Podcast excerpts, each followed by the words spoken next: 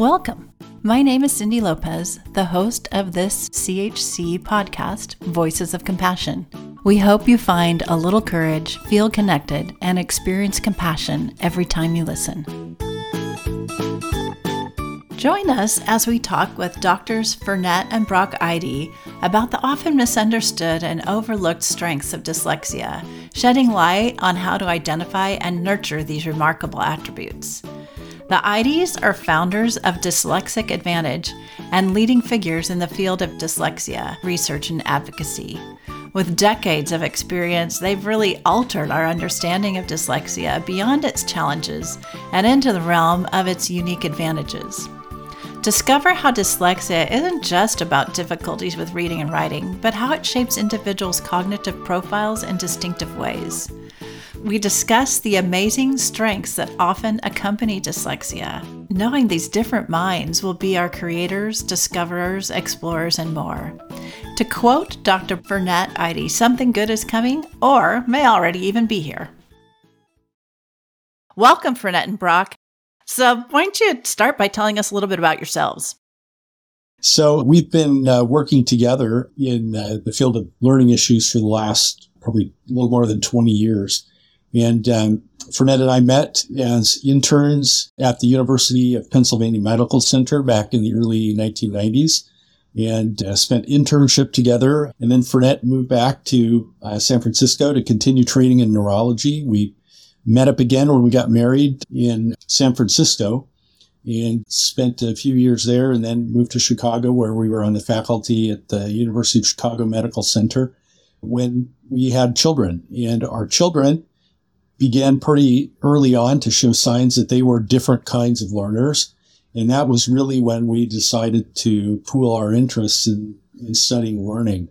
And shortly after, we left uh, Chicago, moved out to Seattle, which was my hometown, and started our clinic in learning, the Eide Neuro Learning Clinic. And so we've been working together for the last uh, 20 plus years. We published our first book on learning that was called The Mislabeled Child in 2006, and our second book was The Dyslexic Advantage in 2011. And uh, we just published the revised version of Dyslexic Advantage in 2023. In 2012, we founded the nonprofit organization Dyslexic Advantage. And in 2014, we founded the company neurolearning.com to create accessible dyslexia testing for students and adults. So you've been busy between your organization, your books, your screener on neurolearning.com. And I didn't realize that you also had some San Francisco roots. Good to hear that too. So let's talk about dyslexia.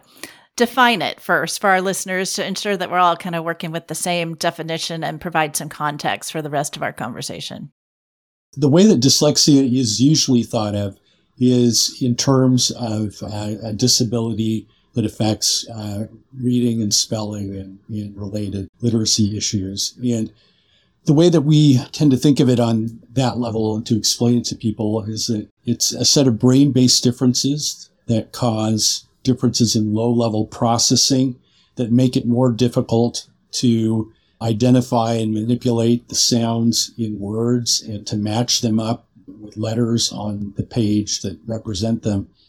And most of the definitions, formal definitions of dyslexia deal with that. It's very useful to have a sort of disability based definition for administrative purposes and dealing with schools and also to focus uh, interventions on improving. But we've also taken a broader view of dyslexia.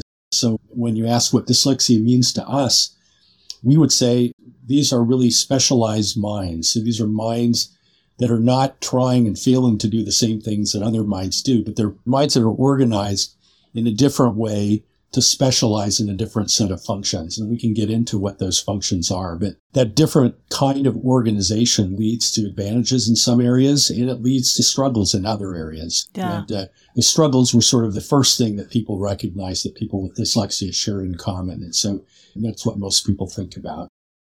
You mentioned what probably most people think about when they think about dyslexia, which impacts reading and spelling and all of that. Is it related to intelligence?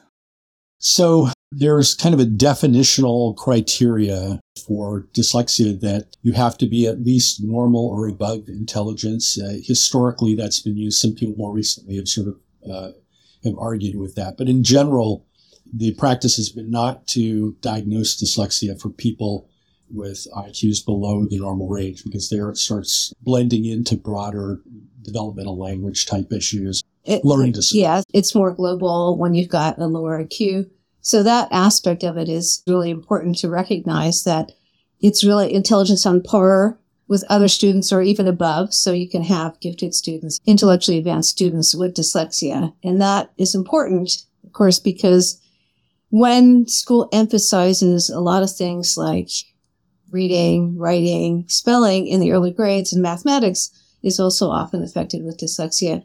It can look as if a student has a lower intelligence, but in fact, the true dyslexic student does not. It has a strong intelligence, and that's important for their education and recognizing what kind of supports should be present for them in school. I can sort of add a little more nuance to this too from some work that we did with uh, a series of over 100 students in our clinic. So when you talk about intelligence, when people measure intelligence, and when you come to professionals like us get tested to come out with an intelligence quotient, the usual way of measuring with IQ tests like the WISC for children, there are several different subscales and some of them deal with essentially higher level intelligence. So verbal function, nonverbal reasoning function. Others deal with more housekeeping functions. So at the time that we did the series, uh, we were using the WISC 4 and there were four subscales and two of them, the verbal comprehension index dealt with verbal abilities and then the PRI, the perceptual reasoning index dealt with nonverbal abilities. And then there was the working memory index and the processing speed index. And those dealt with more sort of low level housekeeping functions, how much information you can keep in mind at a time, how quickly you can process and work your way through that. Interestingly, what we found on the dyslexic students is that they showed clustered abilities between those high level functions and clustered abilities with the lower level functions. So on average, there was a big discrepancy of over a standard deviation in difference between the high level reasoning abilities, verbal reasoning and perceptual reasoning ability, and the low level reasoning, this, the working memory and the processing speed. So when full scale IQ is measured, it's normal to take all of those measures and combine them together and then see where the sum of all of those abilities lies in relation to the population. And when you do that, the dyslexic students tend to be sort of homogenized a little bit toward the mean. But when we separated out the high level abilities from the low level processing abilities, we found that the dyslexic students tended to score quite well on the high level processing abilities. And if you looked at what's called technically the general ability index, often the students scored quite highly. And so to talk about the intelligence level of dyslexic students, it's really important to think about how we're defining intelligence. And when we're talking about high level processing ability, there's actually evidence, and we go over that in the book, that often at those high level reasoning abilities, the dyslexic students not only measure up to the crowd, but excel in a variety of ways. And so I think that's really important to keep in mind. Yeah, I agree. Just in, in my experience as an educator and working with students with dyslexia, I definitely have seen that in the classroom and in working with students they're very good at like kind of thinking in a new way and bringing a new perspective to actually the whole classroom thinking. I'm wondering before we kind of move on from this kind of defining dyslexia, does genetics play a role in dyslexia? Uh, it does. It's very complicated. And so multiple genes. Multiple genes, a very strong family relationship, but it's not a perfect family relationship. So, for example, with identical twins, the concordance is somewhere between 70 and 80%. So there's 20 to 30% of identical twins that won't both be dyslexic. When you look at parent-child relationships, if a parent is dyslexic, the odds are about 50% that each child will be dyslexic. So there is a strong family relationship, but it's not perfect. It's Yes, clear. 100%. Yeah. It's clear it's nature nurture, and uh, Yeah. there have been quite a number of genes that are associated with dyslexia. Yeah. I didn't realize that the probability was so high between twins. That was interesting. Do you ever outgrow dyslexia? Again, that kind of depends on whether you're defining dyslexia according to the disability model or according to the cognitive specialization profile. So, in terms of the challenges and the disabilities, you can definitely outgrow some of those, although most dyslexic children will grow up to be dyslexic readers. They may be good dyslexic readers, but they'll still be dyslexic readers. And typically that'll show up in speed of reading. You do see some dyslexic children that grow up and become fast, efficient, fluent readers, but that's not very common. So there tend to be some persistence of those lifetime things. But in terms of the strength side, the strengths usually continue to grow and amplify into adulthood when the low level processing abilities finally start catching up to the general population a little bit and really support those high level strengths even more. And Fumiko Hoeft at uh, UCSF, she and her group had found that some of the brain based differences associated with dyslexic children versus non dyslexic children are present before the age of reading. So it's not something, these differences you outgrow just in terms of the wiring differences. Now, you know, it is true that many dyslexic children become, you know, good readers with comprehension. They may prefer silent reading over reading aloud. I think that's more effortful. And so you'd see more people who can actually silent read with good comprehension, for instance, at the college or older level. But these changes are present before the age of reading and they're present also later on once reading becomes better at the level of comprehension. But see, understanding these differences, even in older children or in adults, is important because there's still some things that can crop up that are related to the dyslexia that aren't part of that core phonological issue. It might be things like background noise, or it might be, you know, other kinds of neurologic differences. And it's just good to know the broad literature because it helps you navigate life and understand why certain things happen. And as Brock said, the strengths tend to get stronger and stronger over time. Certainly metacognition is a lot of dyslexic adults' strength. And the better they understand themselves, the better they can advocate for themselves and navigate the world.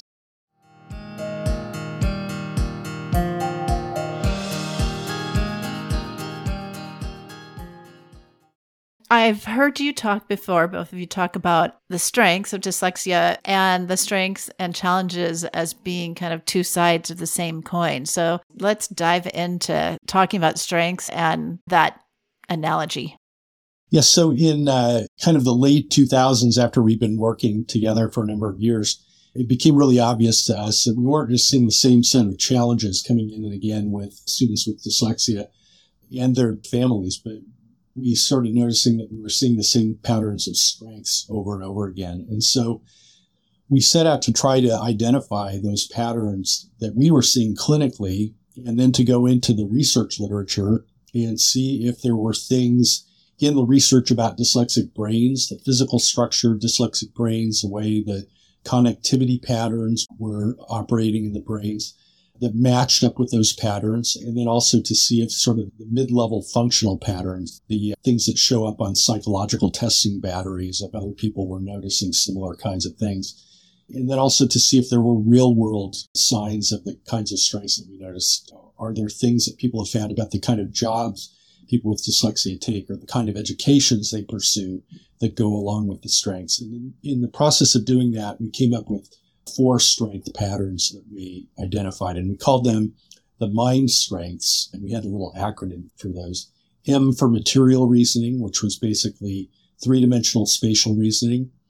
I for interconnected reasoning, which is the ability to make uh, connections, see relationships, uh, think in systems. N, which is narrative reasoning, and it's basically kind of relates to personal memory, personal thinking, thinking in terms of stories, examples, cases, rather than definitions and abstractions. And then D for dynamic reasoning, which was the ability to think forward or think backward in time to make predictions about how things will be in the future, how things might have been in the past based on the processes that we observe taking place around us now.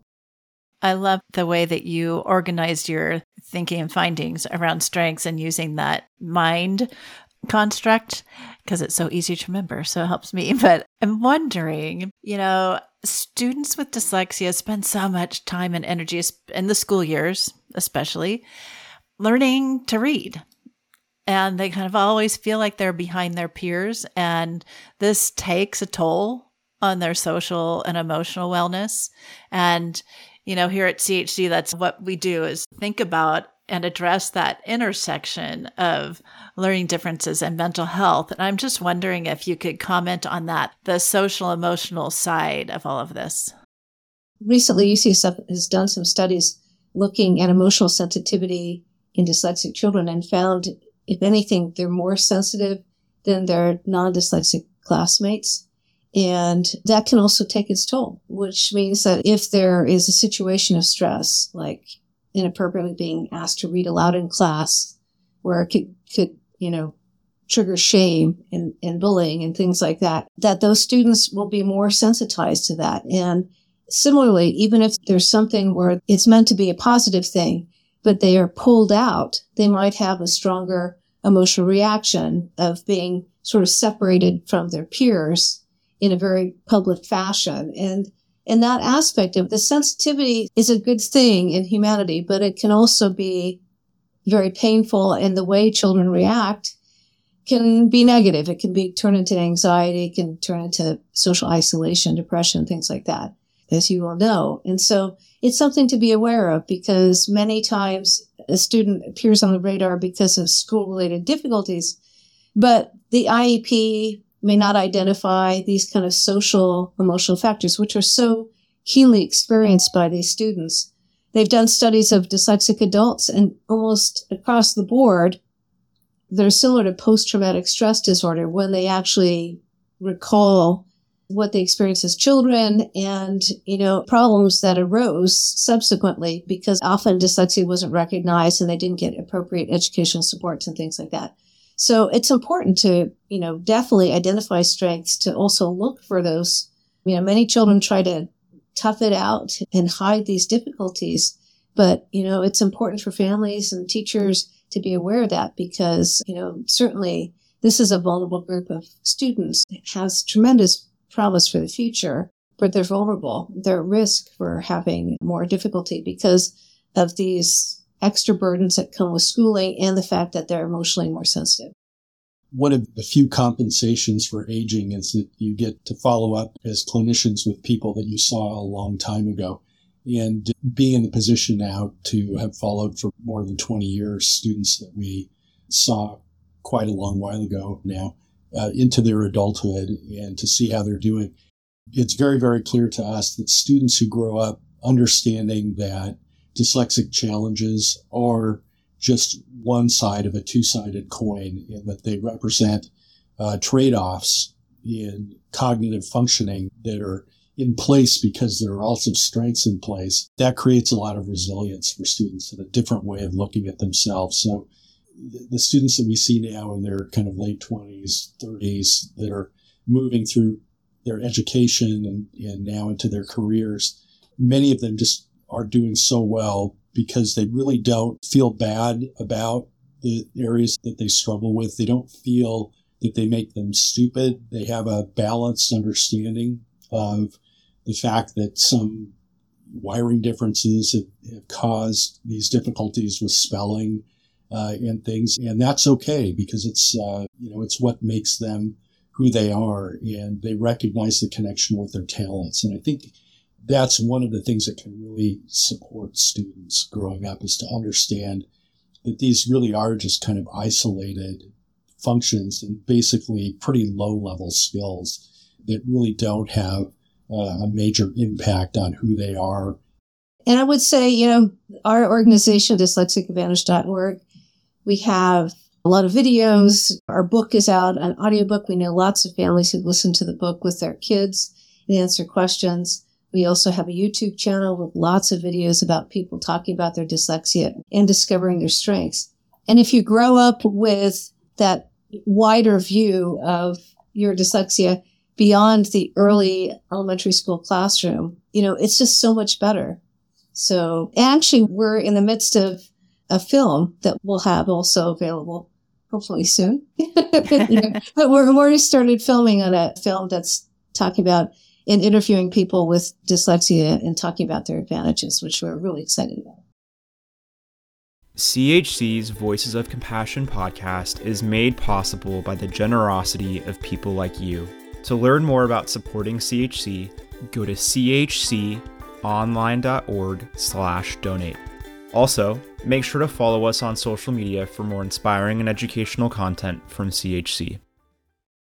I think it's important for our listeners to know, especially if they're parents out there and even educators, like taking, as you said, Fernette, that kind of wider view of yourself and learning and understanding that your strengths and challenges are two sides of the same coin. As you noted, Brock has a lot to do with developing resilience and being resilient adults, especially. So, to all of our listeners, take some time to help the children with dyslexia to understand their strengths and help them cultivate those strengths too.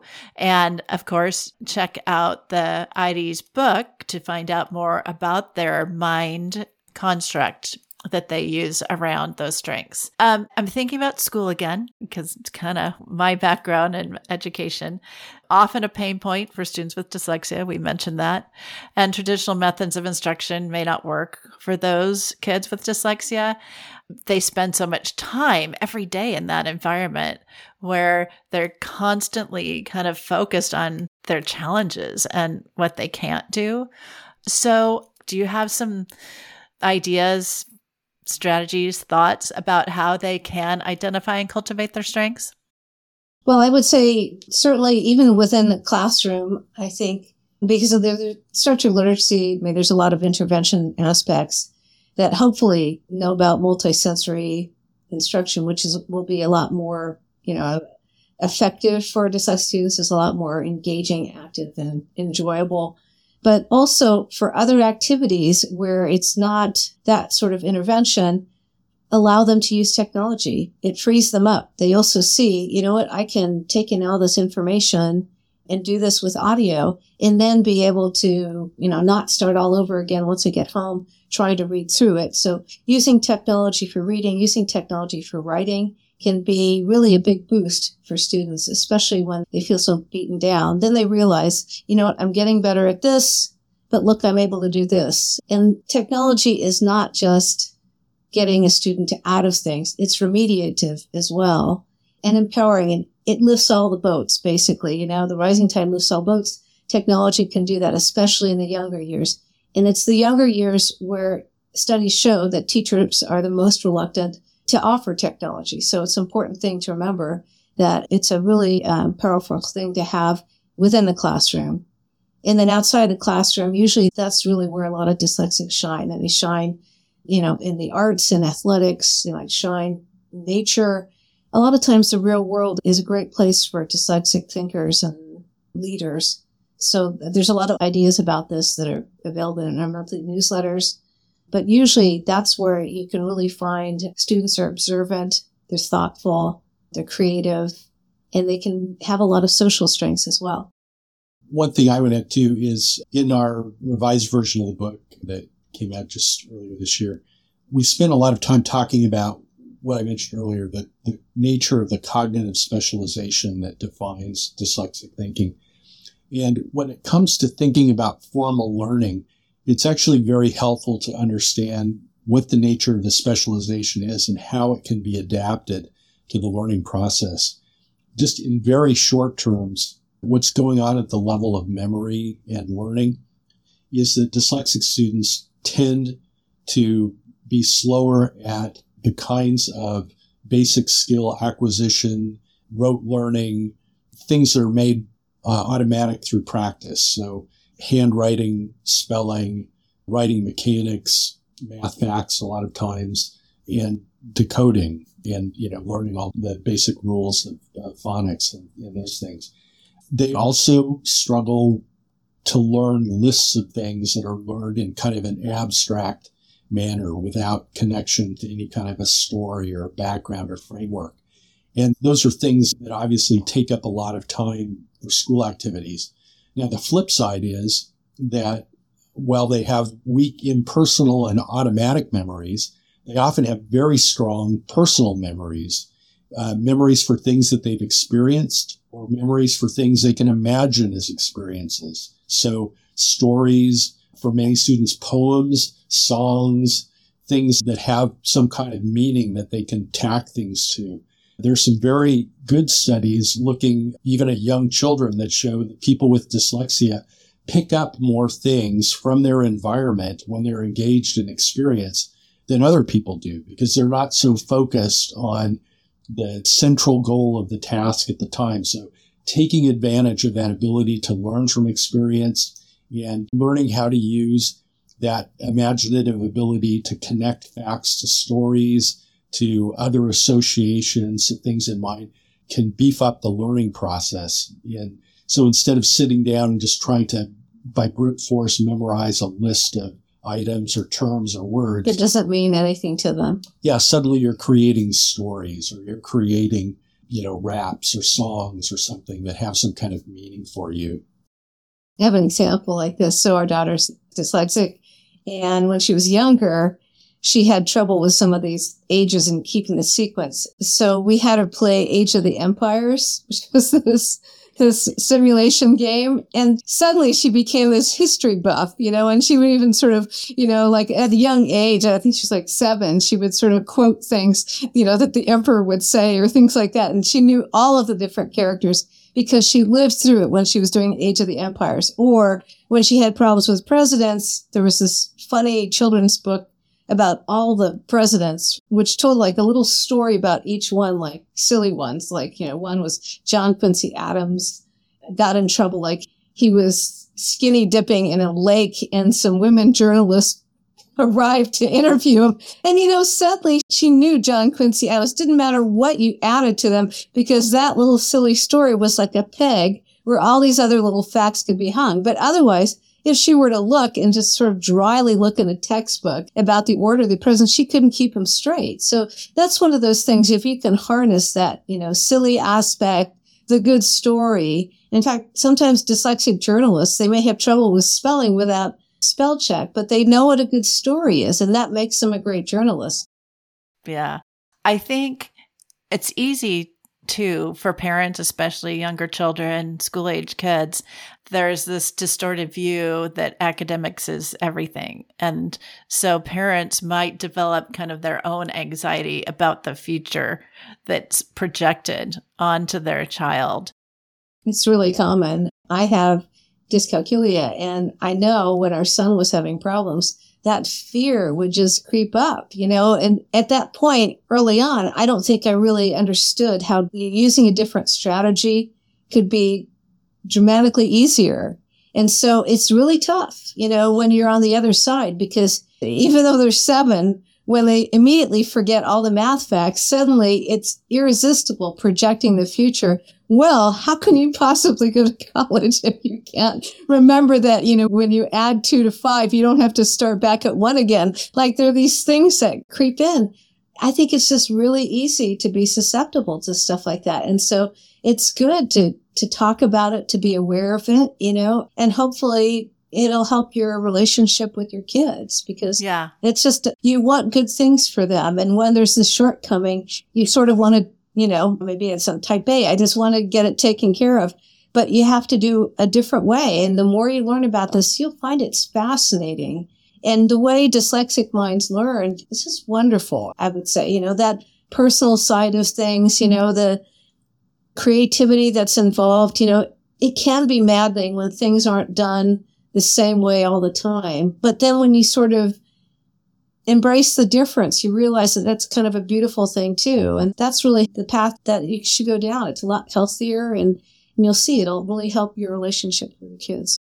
Yeah, I would say also, you know, for most of the successful dyslexic people that we've interviewed and written about, the pathway to their adult success was not paved with elite certification and tremendous success in school. It was achieved after school was over. And oftentimes the educational process was just a skin of the teeth kind of survival uh, period, you know, just to get over some of the basic hurdles to certification. Uh, you know, for others, it was leaving school early and just going by an entirely different pathway. So, you know, it's very important to get over this sort of sense that the only way to adult success is through that kind of pathway that everybody else goes over because the, the pathway to success for dyslexic people often is a very divergent path. Yeah, I think also in addition to all that, we find ourselves comparing, right? That especially happens in school, I think. But as an adult, I do that too. But that comparing, you know, one's performance to another's performance, it's a moment in time. And I think it's important for everyone to remember that parents, educators, the dyslexic child themselves. And you also noted this, like learning more about others' journeys, like hearing from those people and reading up about those people who are now adults with dyslexia, you know, how they got there. And I'm sure that for most people with dyslexia, like they had similar journeys through school, especially. So there's all kinds of people out there who think differently and those people with dyslexia who have these brilliant minds. Yeah, I would say, especially for dyslexics, the progress is nonlinear in that it may proceed by a lot of spurts at certain time periods. Yeah. And so I remember when I was pregnant for the first time, that book, What to Expect When You're Expecting. And then and he had another book, What to Expect the Toddler Years, but it's not like that. I mean, it seems like there could be a quiet period where you're like worried because you're one year behind, you're two years behind. And then suddenly, you know, bam, there's one little spurt that seems developmental that happens around 10 or 11. You're like, wow, you can do that now. And that's kind of how it is. And then there's other spurts that occur in high school and then often in the early years, like in the 20s and if you just, if you, you hear about that and you know about that, hopefully that'll help you not worry. I mean, you will not always see the output when things are going in, but if you observe it, you'll see that, that they often know much more than they can easily express. And that's why the technology is so important because yeah. you're trying to allow that to come closer together. But still, there's this developmental pattern that can be very inconvenient if you're thinking that things are going to proceed in a stepwise fashion. But then when you experience some of these neurodevelopmental spurts, it's kind of exhilarating, exciting, and you realize all the effort that you put in early on and also the positive, you know, psychological development that you encouraged is paying off. And that's what you really want to aim for. I would say too, just briefly that while you're involved in the education process in the middle of your education, either a parent with a child or the child themselves, the pressure to take on this sort of value system of the system itself is really overwhelming and it's hard for anybody to completely escape. And you begin to feel like the kinds of rewards and the kinds of demerits that are awarded on the basis of academic work have some kind of unique, almost moral value in determining who's a worthwhile and who's not a worthwhile person. But it's really important to struggle against that value system for dyslexic kids and for parents of dyslexics. And that doesn't mean to reject the importance of trying to learn as much or as well as you can. We're totally in favor of that. But to assume that getting a C on a paper means that you're somehow less valuable or less intelligent or less worthy than someone who gets an A just may not be the right conclusion to draw. It's, yes. it's really common for us when we're talking to some of these incredibly brilliant, accomplished people to see how often they feel like they weren't even the bright person in their family. So, for example, the man in the book that we interviewed who created the compact disc system, you know, he commented at one point, you know, well, my sister was really the smart one in the family. And we said, well, how so? He said, well, she was a nurse and she had straight A's in college and, you know, she was administrator for her hospital. And we're like, well, you had, you know, 80 patents. You're listed in the book of most important inventors of the 20th century. And, you know, th- those are good things too. but, you know, but she helped him with math and things like that and science. So, I mean, that's what he remembers, you know, but, but it's like, you don't have to be well rounded. You can be uneven and be wildly successful. You know, and that's really what it is. I mean, Yeah, there's a lot of different ways to be successful. It's important to look for other signs of your success. You know, while she was getting A's in high school, he built his own AM radio station and sold it to a Yeah. local entrepreneur. So it's just, you know, we really need to take a broader view of talents and abilities and how sometimes child age interests go on to become adult success. And we really do a poor job of that. We've run into so many people in journalism and the, in the media that, uh, you know, before the cameras go on and things will say, you know, when I was in second grade, I was diagnosed with dyslexia or ADHD. I was always in trouble because I was talking all the time and I wouldn't be quiet. And now their whole job every day is just having conversations with people. And there are so many examples of ways that childish interests in storytelling or listening to stories or acting and or creating games for friends or whatever have manifestations in adult livelihoods, but just don't have much application in formal schooling. And we really need to do a better job of understanding how sometimes childhood interests and abilities connect with adulthood and to nourish those strengths when we see them. Yeah. As you were talking, you know, flashback of so many students who are now adults, right? I've been in ed- education for a long time, so they're adults now, and just how they have found their niche and are successful where they are. And so, as we wrap up our conversation today, I'm wondering what's the most important advice you'd like our listeners to hear from you today?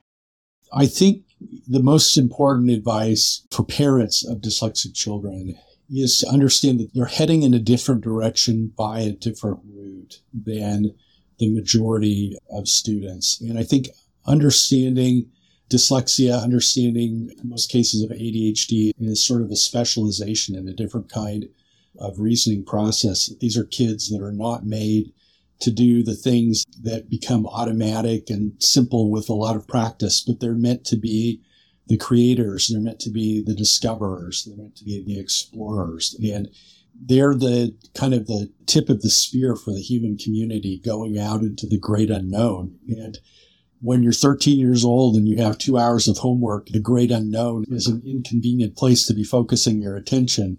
But, you know, when you're an adult and you're the first person to discover a new opportunity or a, something that other people have missed and haven't taken advantage of, it can be really handy. So it's just very important to try to understand where it is that these kids are developing to. And I think, uh, especially in the most recent update of our book, we really tried to focus on helping people understand what dyslexic minds are trying to become.